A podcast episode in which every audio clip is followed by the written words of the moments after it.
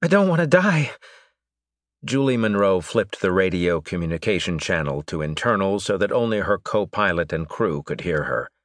That makes two of us. Now clear the channel and suit up. It sounded rather harsh, even to her own ears, but the IT technical crew in the main cabin behind her wasn't trained for intense space conditions or emergencies such as the one that she was now facing. For all intents and purposes, they were cargo at the moment and she didn't need the distraction when their lives were on the line. Julie's headset came alive. What is your status, Polo One? Houston skipped the positive identification in its haste to confirm the lone warning that was activated on the U.S. Space Shuttle. Environment control was yellow, indicating a mild loss of pressure in their main cabin.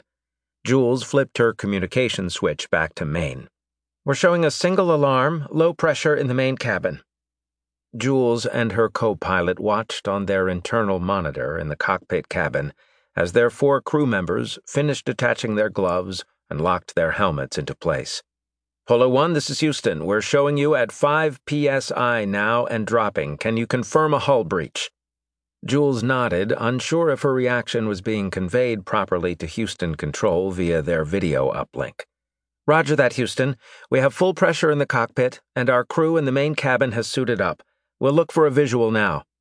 Want me to go? Jose Sanchez, her co pilot, asked. No. We don't have time to depressurize and then repressurize our cabin. Let one of our crew members do a visual for it, Jules said. Roger that, Commander, Jose said, smiling at her and clicking their communication switch to internal.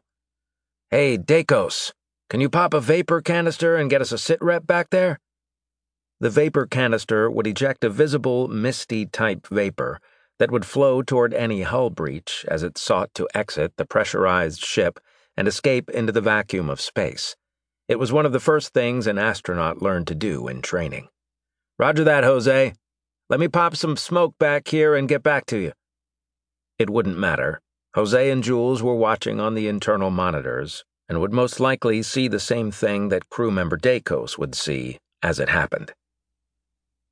The small particles of rock, only a fraction the size of a BB, had been traveling the Earth's solar system for billions of years, unmolested, until now. The lead microscopic rock had hit the space shuttle at a relative velocity of nearly 30,000 miles per hour. It had breached the titanium aluminum wall of the craft as if it wasn't there, puncturing a tiny hole on either side of the ship managing to miss the crew and all of the ship's vital functions. Several thousand pieces of rock flew by undetected, well offset from their leader, missing the craft. All but four missed. But those four also hit the shuttlecraft at an ultra fast velocity, this time slamming into several pieces of critical gear and components. Their four billion year journey finally culminated in an impact in space, a few thousand miles from Earth. What the hell? Jules said. The Earth spun around her ship, and only the centrifugal force against her body gave her any indication that her space shuttle was out of control. Instead, it felt more like a child had suddenly spun the entire universe around them as if it was a cool toy. She switched her comms back to external. Houston, I'm showing four reds, two yellows, and six greens now.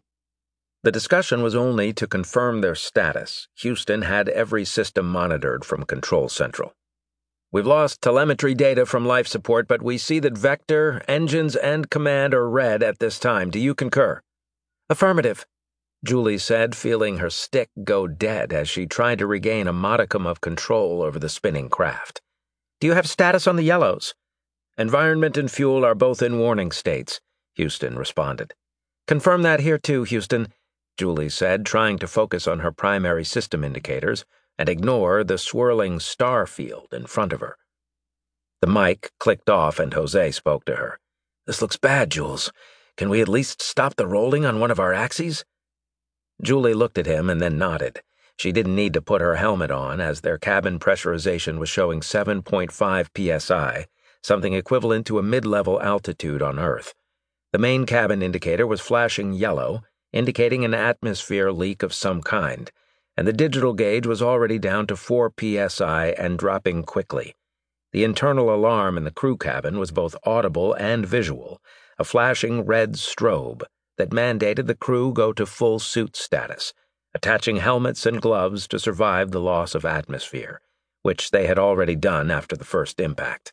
Running Supermax now, Julie said, hitting the command on her console with the associated RPY button roll, yaw, and pitch.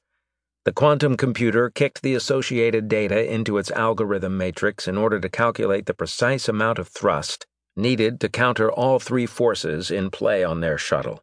The supercomputer displayed two green icons with associated numbers on her main data screen, and one red. Oh, that's just great, Max. Crap, Jose said, looking at the main monitor they shared between them. Execute the stabilization vectors now? Hang on a second, Julie said, mentally taking a moment to assess their situation. We need to be careful what we spend our vector allowance on. It appears to be limited. Jose nodded. I think you're right. What hit us? I don't know, Jules said. But whatever it was, it sounded like BBs being shot at us. What the hell happened to our nitrogen? Jose asked, tapping the digital readout for their store of vectoring propellant.